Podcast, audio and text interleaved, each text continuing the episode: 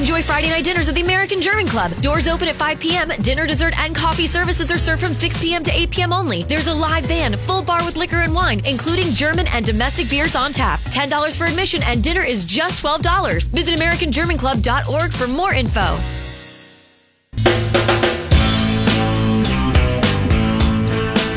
You know, it's interesting when the press conference started with the Eddie Johnson, the superintendent of the Chicago Police Department. You know, I immediately got a text from someone saying, oh, this is a political hack, you know, because he, of course, talked about the despair when there's real hate crimes that take place. And it looked like he was going in a very uncomfortable direction. But boy, did he turn that around. He turned it around when he said, this is awful. This is the most undeserved thing. And what it does is it makes real victims less believable, that now there are going to be way more doubts when people make reports. And just because you have a celebrity, you know, the first thing that Hobo said as we were watching the timeline be developed by the lead investigator, I said, wow, you know, you really you can't get away with anything anymore because there are cameras everywhere and these investigators know where to look. And Hobo looked at me and said, they wouldn't have done this if it was me that made this claim. And he's absolutely right. They wouldn't have done it if my husband Billy made this claim, and he could have used the race card if he chose to. It is the celebrity status that afforded this guy national and really international news coverage. And that's what makes this publicity stunt, as the police chief referred to it, all the more egregious, because the real victims of hate crimes are usually not celebrities. They are people who have very little protection from evil. And the police are really their only protection from evil. And now you have police who are going to be second-guessing reports of these kinds of events. And I don't think anybody, especially me, doubts that there are people in this country that, you know, really have bad motives all the time and would do terrible things. And therefore, it's not that I don't believe this kind of action might happen. I certainly do believe it might happen, but I didn't believe it happened in this instance. I didn't believe it because you had someone who literally had, you know, spent the last 2 years actively becoming a political pundit in his own right. And therefore, he was suspect from the very start. What made it even more unbelievable, and I think this is where the investigators really showed their... Well, I think they were very, very responsible in the way this was handled.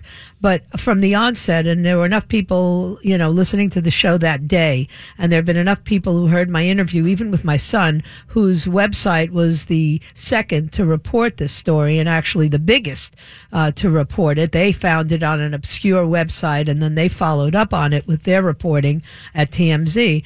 But I spoke to Derek that day on the air. And I said, isn't there something about this story that just doesn't ring true? And he said, we're just reporting the story. And, you know, I understood that, but it wasn't even just like a vague, uneasy feeling in me. I was almost sure that there were too many things about the story that just didn't make sense to me. First and foremost, you're talking about a night where it was two or 3 degrees. You're talking about an event that is supposed to have taken place in Chicago, which is not a city that sleeps at 2 o'clock in the morning. You're talking about a very unlikely set of circumstances. You're talking about two perpetrators who a person, when you see the masks, because now they have videotape of these guys buying the masks in some beauty shop the day before the attack, or that day, the day of the attack. And when you see these masks, and they had bought gloves as well, there is absolutely no way that you could determine the race of the people who were under those masks. It literally only has 2 holes where the eyes are. I didn't even know they sell masks like this. These masks... I've never seen one like this before. I guess they existed in the old days. Maybe they're Antifa-style masks or something. But once you see that and you begin to unravel this story, it's frightening to me. You have a publicity stunt that literally tied up 100 investigators in a city where there's rampant gun violence, where these detectives should be out there developing leads on crimes that affect the citizens of Chicago and not some movie star who did it. And now, you know, he did it because he didn't think he was getting paid enough. He wrote himself that racist, homophobic letter, sent that to the studios, and when it didn't get him enough attention, he hatched this plot.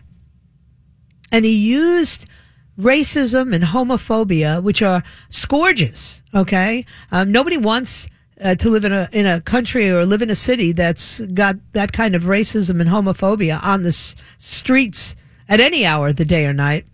And he used that. He used that to his advantage. The pain and anger of racism to further his career. I mean, that's as despicable as anything I've ever heard of. It really is. I mean, not only has he destroyed that career, which was a good career, but he has literally tarnished every single individual who may now really need to report an incident and won't be believed. Or there'll be much more reluctance to believe their stories. It is, it's just very, very sad. And I'm going to talk a little bit about an article that I read in the American Thinker that is really, it has everything to do with this Jussie Smollett case, but it really has everything to do with the irresponsible, and that's what I'm going to call it, as Lara Logan said last night, an irresponsible media, news media, that doesn't even ask for a source or a second source before they run with the story. So it is a brilliant article by Rabbi Dov Fisher in the American Thinker, and I will talk about that as soon as we get back from this break.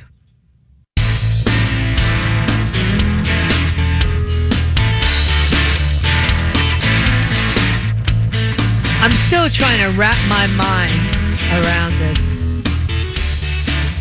What? I've talked to you about it after something we did yesterday.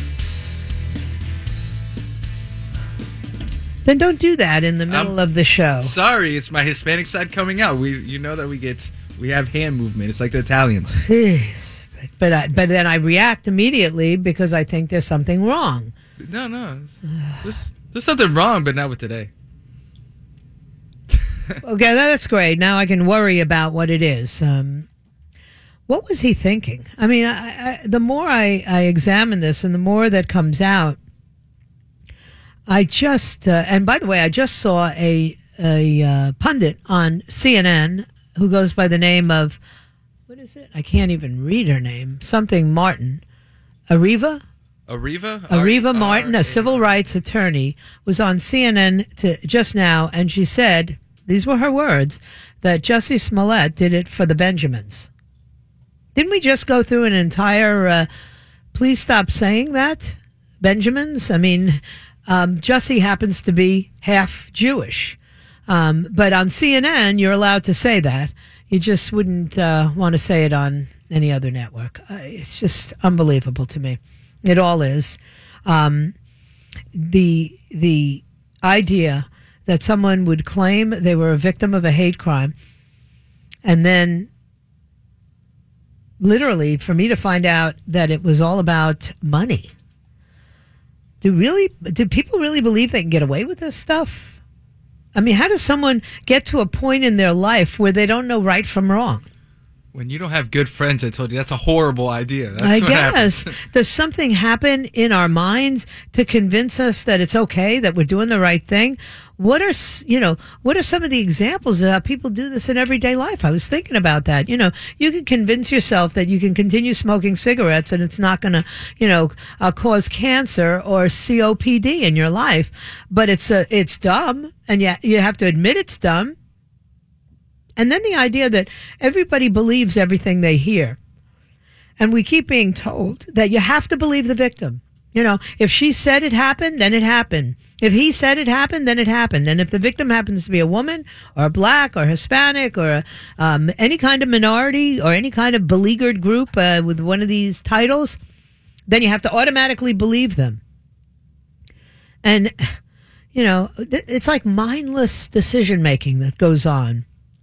Let me tell you something else.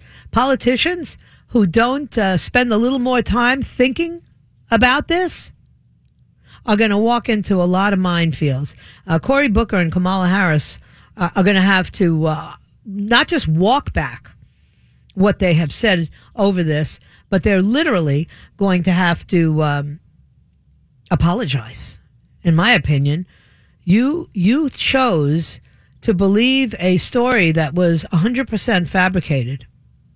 And you wanted to wait till all the details were in. Once we had a suspicion that it was totally fabricated, then you were ready to wait. You should have waited from the onset.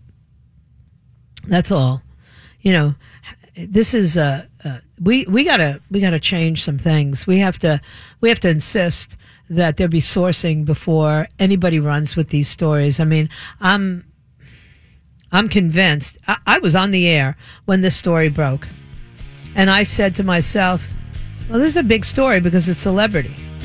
But within moments of reporting it, I made it clear to the audience that I had no idea if this event had happened, but it seemed highly implausible to me. Okay, sometimes my instincts are just right on. Stay where you are. We'll be back at 11, just a couple of minutes.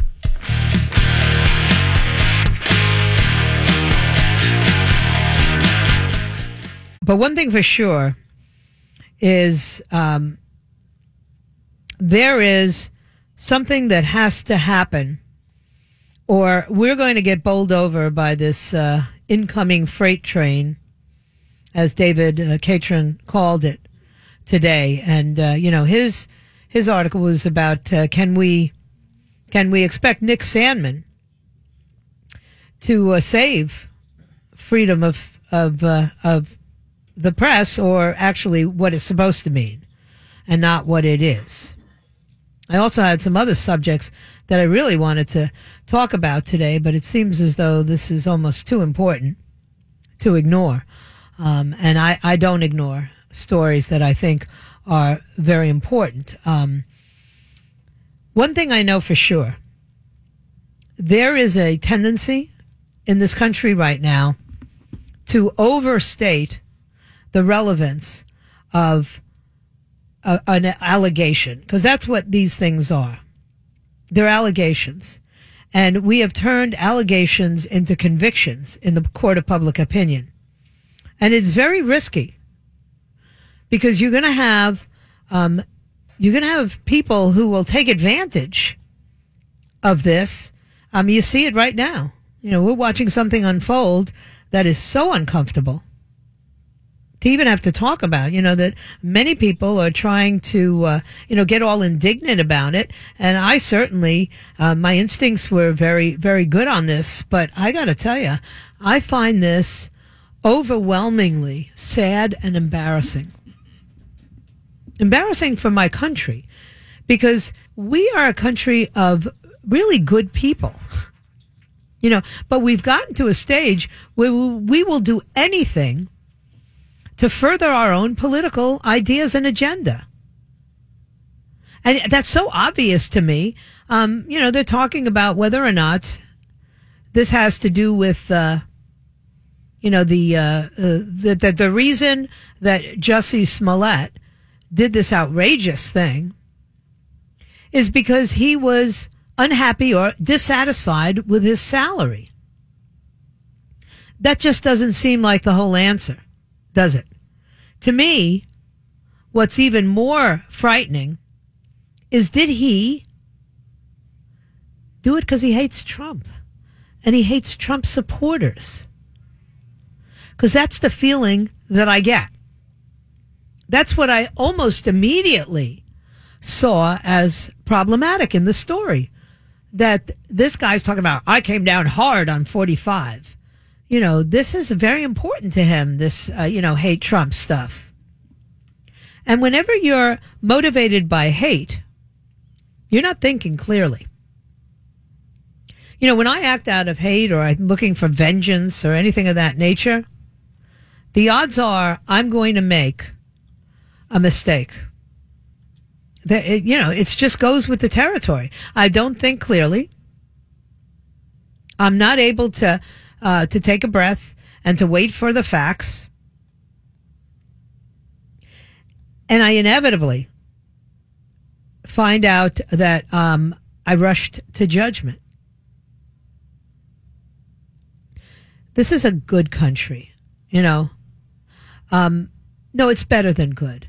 This is a country that has amazing, an amazing way of righting the wrongs. It's offensive to me that we accept so quickly any kind of story that ties to an agenda that one side or the other wants. And I feel the same way about conservative media as I do about the liberal media. There's just so much less of it that it doesn't end up getting in the way. But I look at these stories and I realize that they all have one common thread. And that thread is this holier-than-thou unacceptance of Donald Trump as president. It's really scary, at least for someone like me who believes that we're a good people and yet has to deal with these kinds of events all the time, has to listen to the Andrew McCabe's and the Jim Comeys and just racist hoax are remarkably accepting. And yet here it is. This is not a country that is racist anymore. I'm sorry. I have to say it. We're the most diverse society on earth. And we have been for a long time. You know, tell me how many black people you've seen become the prime minister of France or England or Germany or Spain or Russia. How many black people have been the ambassador to the United Nations in other countries or the foreign ministers, which would be the same as the secretary of state here, or the defense minister, which would be the same as the secretary of defense, or the justice minister, which would be the same as an attorney general. Any cabinet post. You look at America, and we have more minority groups that rise to the top than any other country. How many non-ethnic Chinese have ever gotten high positions in China? None. Non-ethnic Japanese in Japan? None. We are an accepting country, a fair country. Yeah, we had slavery. But more than 300,000 men gave their lives to end that 150 years ago. Slavery ended. It's part of history, like the Holocaust now. It is history. It's something to remember. It's something from which to learn so that it never happens again. And it is over. You know, Dov Fisher wrote a brilliant piece today about how we are the first country, the first people that accept diverse groups, a diverse society. We associate each one of us with people of all different political and ethnic and gender-oriented stripes. I have liberal friends, although many of them, get all upset and want to walk away. I have friends in all races. I have friends who practice every which kind of religion and no kind of religion, some. Because in an open society like America, you're going to have exposure to people who are not like you. But we don't have George Wallace and Lester Maddox around anymore. Robert Byrd, the KKK exalted cyclops who became a Democrat senator, they're not here anymore. They're gone from the scene. And if you read some of the despicable, hateful stuff that's on Twitter and other forms of social media, you would think that we were still a terrible, terrible, bigoted society, but it's not true. We have 300 million people in this country. But hatred is a very small part of who we are.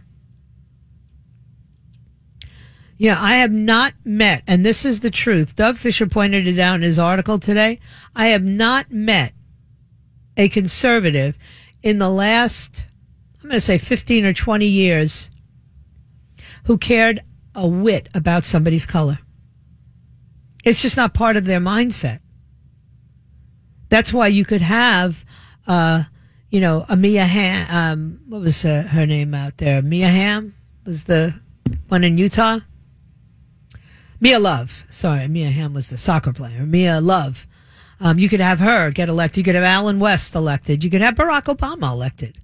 You know, that's who we are. But there were, if you look at the statistics, even the ADL statistics and stuff like that, where they tell you, oh, well, there was a big uptick in anti-Semitic incidents. Well, yeah, but it was primarily because of one guy, one mentally ill guy who sent out 245, threats against Jewish locations in America. Racial incidents. You know, the data tells us that with 300 million people, if all you see are 8,000 reported hate crimes in a population of 300 million, this is not a hateful place. And that's what is so scary. I mean, there are those who trade in racism and hate. Al Sharpton, for one. Louis Farrakhan, for two. Tamika Mallory, Linda Sarsour.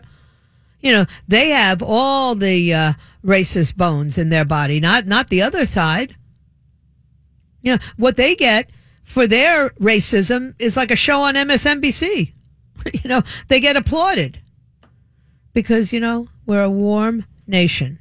We don't ask much, just that you respect our laws and keep your hands off of us. And look, I don't like Don Lemon. I don't like Ana Navarro. I don't like Rachel Maddow. And to be honest, I didn't like Barack Obama, but I never hated them. I never, because of their color or because of their ethnicity. That's not why I don't like Ana Navarro. I just don't agree with them. And I don't hear people like me ever saying the N-word, or, you know, if we say the spick word, it's because we feel it empowers us. And that's why, look, you know, this whole eagerness to find some hate in America is grotesque to me. We're the most diverse society on planet Earth, and we have been for decades. If the 9/11 attacks had occurred anywhere else in the world, there would have been a wave of anti-Arab, anti-Muslim violence that was unprecedented. You did not see that in George Bush's America. The same America that once upon a time locked up Japanese Americans, okay, wouldn't do that today because they know the difference between law-abiding Muslim Americans and the haters, the Hamases and the Hezbollah supporters. We know the difference, the Fatah and Jihad types. You know, we're the country that builds soccer courts at Gitmo. Anyway, all right, let's take a break and we'll be right back.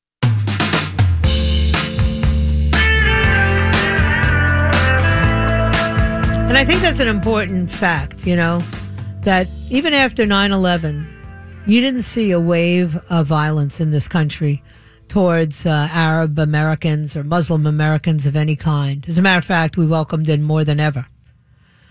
None of this changed after the Chechen Muslim terrorists bombed the Boston Marathon, or the two out there in San Bernardino pulled off that Christmas attack, or when Omar Mateen murdered 49 people here in Florida at an Orlando gay bar. We still welcome and accept people of all societies as long as they come here legally, as long as they participate constructively in our republic, even when we have people who don't like us, like the people who live in that Somali Muslim immigrant community that gave us Ilhan Omar.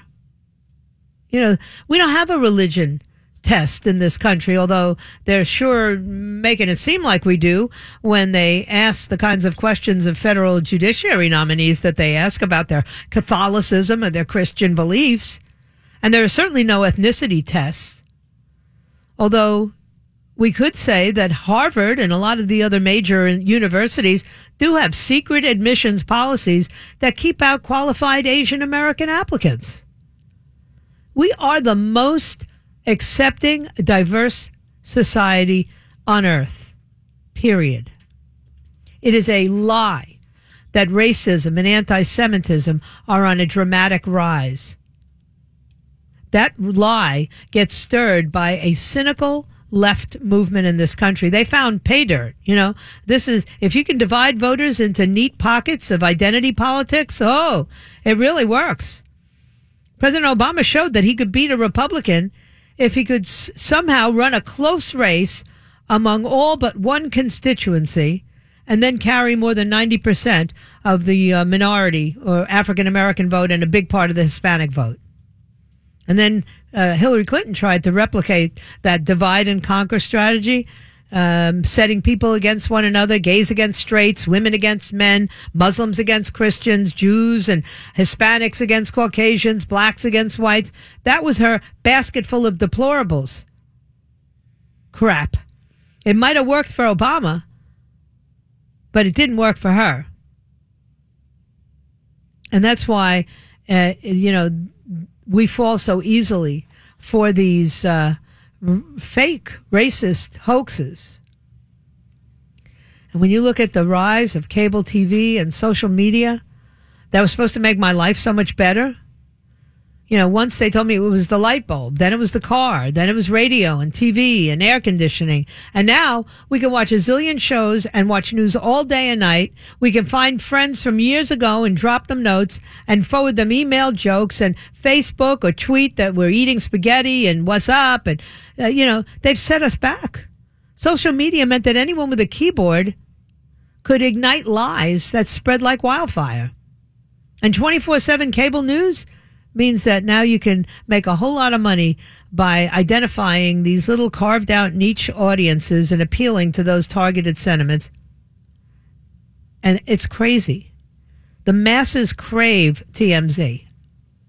It's the sensationalist newspapers that are sold at the supermarket checkout counter, not applied mechanics and philosophy today. So MSNBC knows their niche, and Fox News took the conservative viewership, and CNN abandoned any pretense of being centrist and moved all out to the left, just to keep viewers watching. More overheated, more sensationalist. And it's against that backdrop that you see these hate hoaxes were sprung.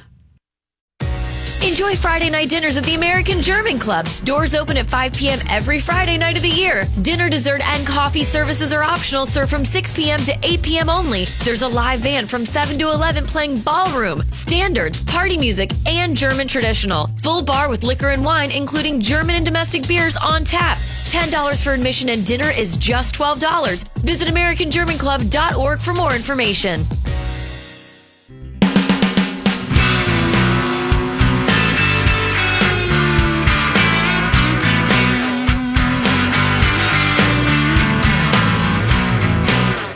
Welcome back. Joyce Kaufman with you. And I, again, without a call screener, so I'm going to depend on Hobo to bring my guest up. Raheel Raza from the Clarion Project is on the line. Always a pleasure to speak with you. How are you? I'm very well, thank you.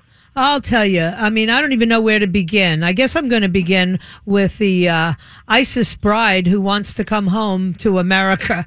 And how do these stories even happen when you think about it, Raheel? Well, people get radicalized, young people especially. And as you can see, most of the people who have gone across to fight for ISIS, with ISIS, have been younger people. And according to the statistics of the FBI and CIA, almost 100 of these young people have been from the United States, both Muslim and not Muslim. So this is a problem that exists, and some people think that it couldn't happen to them. But we at the Clarion Project know that radicalization can affect anyone, any child at any age. So we have created a Preventing Violent Extremism training program, and I have actually been traveling with this. I just did 5 presentations in Texas. Wow. And they were very well received because it's a form of education and awareness that many people are not aware of. Mm-hmm. I mean, I saw a recent study that said that predominantly we're seeing the most radicalization taking place in the very district where Representative Ilhan Omar hails from in Minnesota, which is home to a lot of Somalian refugees. Well, yes, I saw that statistic as well, but this does not mean that it is only happening in that area. Mm-hmm. There are investigations going on in all 50 states. It can happen anywhere to anyone. If you go back in time and look at how the drug gangs and these cults used to recruit young people, the process is very similar, except that this is a different kind of a radicalization. And we have created this training program to present it to parents, teachers, law enforcement, counselors, anyone who comes into contact with young people. And because we know that children can be radicalized at a very young age as well, we want to create this awareness and, you know, have them be able to reach the youth before they get on the conveyor belt to radicalization. Because once they are radicalized, it's very difficult to get them off. Yeah. You know, one of the things that concerns me is we sort of normalize violence in this country. So that makes, radicalization even more possible. I mean, unless you know the horrors of terrorism, how would you fight back against it? It sounds almost like a video game to these kids.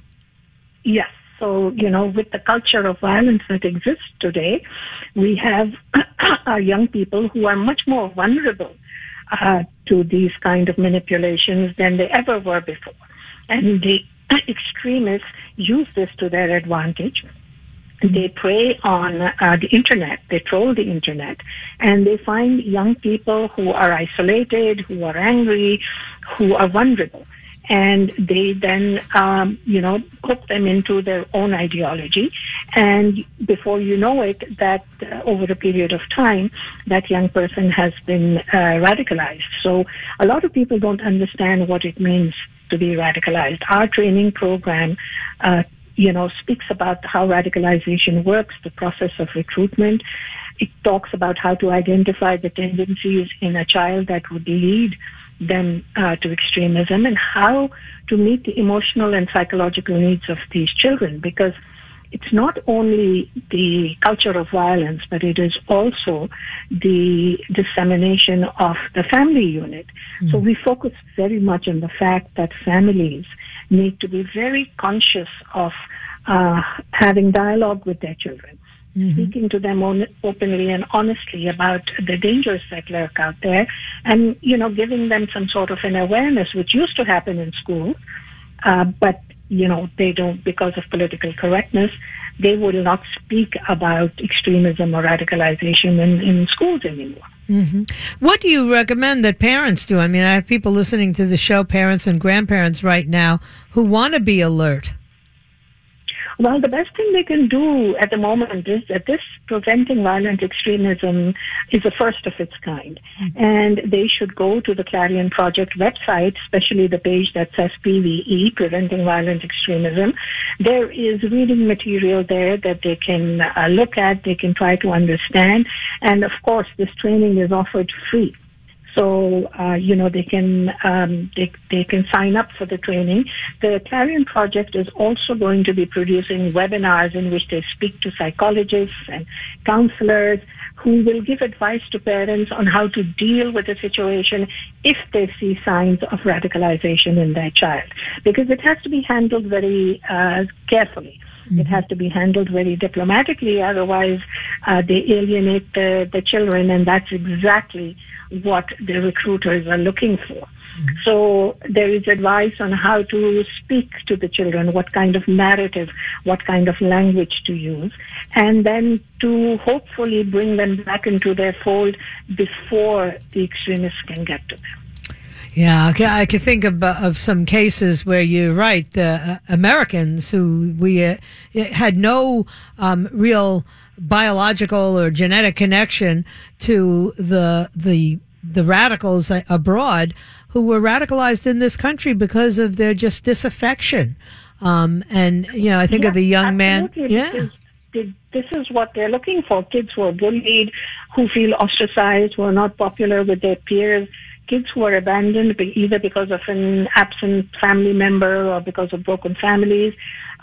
Kids who have mental health issues. It was quite horrific to recently read that they are now targeting kids who have autism because, you know, they are not able to judge good and bad as clearly as other kids. So every child can be at risk.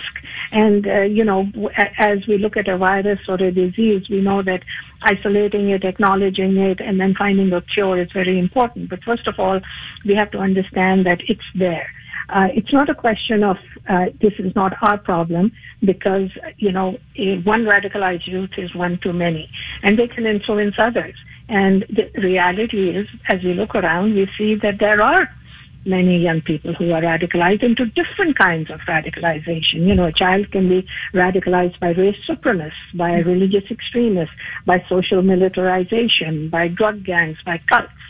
And the history shows us that this has happened.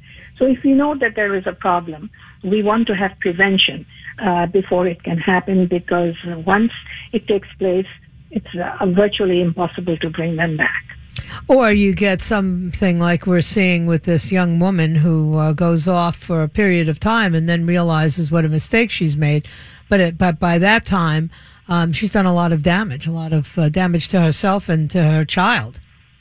Yes, well, that's the issue that we're talking about, that by that time it's too late. Mm-hmm. And so we are creating this training program as an awareness tool, as an educational tool, hoping to provide counselors, teachers, parents, the tools in which to look for the signs and then to be able to deal with it, which doesn't mean that everyone will be successful, but at least an awareness of the problem is half the problem solved. Have you had a lot of, you know, organizations? I mean, primarily, I would think that schools and, you know, therapists would want this kind of training. Yes. Yeah. Well, yes, we've had. So I was in Austin where I presented this to the police department because, you know, law enforcement needs to be aware of these signs as well. Mm-hmm. I spoke to parents. I spoke to religious leaders because this is something that lurks everywhere. And anyone who is a parent or anyone who deals with children in any way is going to gain from this training. And this is why we are providing it free. And it is available for information on the website of the Clarion Project, which is www.clarionproject.org/PVE for Preventing Violent Extremism. And there they can look at the information. They can also see the trailer of a documentary that the Clarion Project is producing about how kids are indoctrinated with hate and with violence at a very, very young age. Wow, you really, you know, I got concerned when I hear you say they're targeting young kids and even children who have mental or emotional or psychological disorders, because, boy, that's going to be tough to uncover. Well, yes. It is. It's about ideas. It's about playing with the mind. So it is a very difficult path to be on. You know, it's not a physical manifestation. They're not telling these young people to pick up a gun and kill someone, right? Although those guns are available. What they're doing is subtly and very carefully indoctrinating them with hate for other people. And, you know, when you teach young children hate, it's very easy for them to harm the target of that hate. Mm. So we need to be able to reach out and turn that hate into something else. We need to provide an alternate narrative for children who are being taught this. and they need to be able to deal with these emotional and psychological issues. So, you know, it's a very huge long-term project, but someone has to start somewhere. And so we have taken this on to at least provide the education, create the awareness, and over a period of time provide the tools that will help parents and educators to be able to deal with this problem. Well, thanks so much, Raheel, first and foremost for bringing it to my attention, and then I can help to get it out there in the public sphere so that people can do at least check out the website to see for yourself if some of these things are manifesting themselves in your own homes, in your own schools, in your own communities. Thank you so much, Raheel. Always my pleasure. Thank you for having me. Have a great day. You too. Always a pleasure. All right, we got to take a quick break. We have confirmed now that Jussie Smollett is in custody. He'll have a bond hearing at 1:30, which I guess is taking place right now. And we'll keep you updated with any news on the story.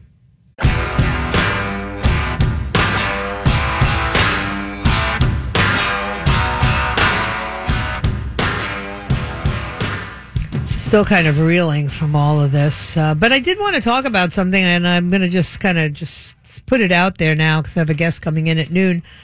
The Eighth Amendment prohibition against excessive fines and fees applies to states as well as the federal government, according to a ruling yesterday out of the Supreme Court, opening a whole new way to challenge these ridiculous forfeitures. This is good stuff. You know, it's a decision that hands a major victory to critics of civil asset forfeiture, and it opens another avenue to legal challenges against the often abused practice by which states and local governments can seize cars, cash, homes, pretty much anything else that they want if they suspect it was being used to commit a crime. Now, of course, we remember the airplane that Governor DeSantis almost got crashed in, which was a forfeiture, an asset that had been taken away for some drug dealers. Unfortunately, maybe when they took out the packages of cocaine, they might have also removed some of the functioning parts. The case before the Supreme Court was Timms versus Indiana, involving the seizure of a $42,000 Land Rover SUV from Tyson Timms, who was arrested in 2015 for selling heroin to undercover police officers. He pleaded guilty to his crimes and was sentenced to 1 year of house arrest and 5 years of probation. Didn't that seem like an awfully light sentence for that crime? On top of that, the state of Indiana seized his Land Rover, which he had purchased with money that he received from his late father's life insurance payout, not with the proceeds of drug sales, on the grounds that it had been used to commit a crime.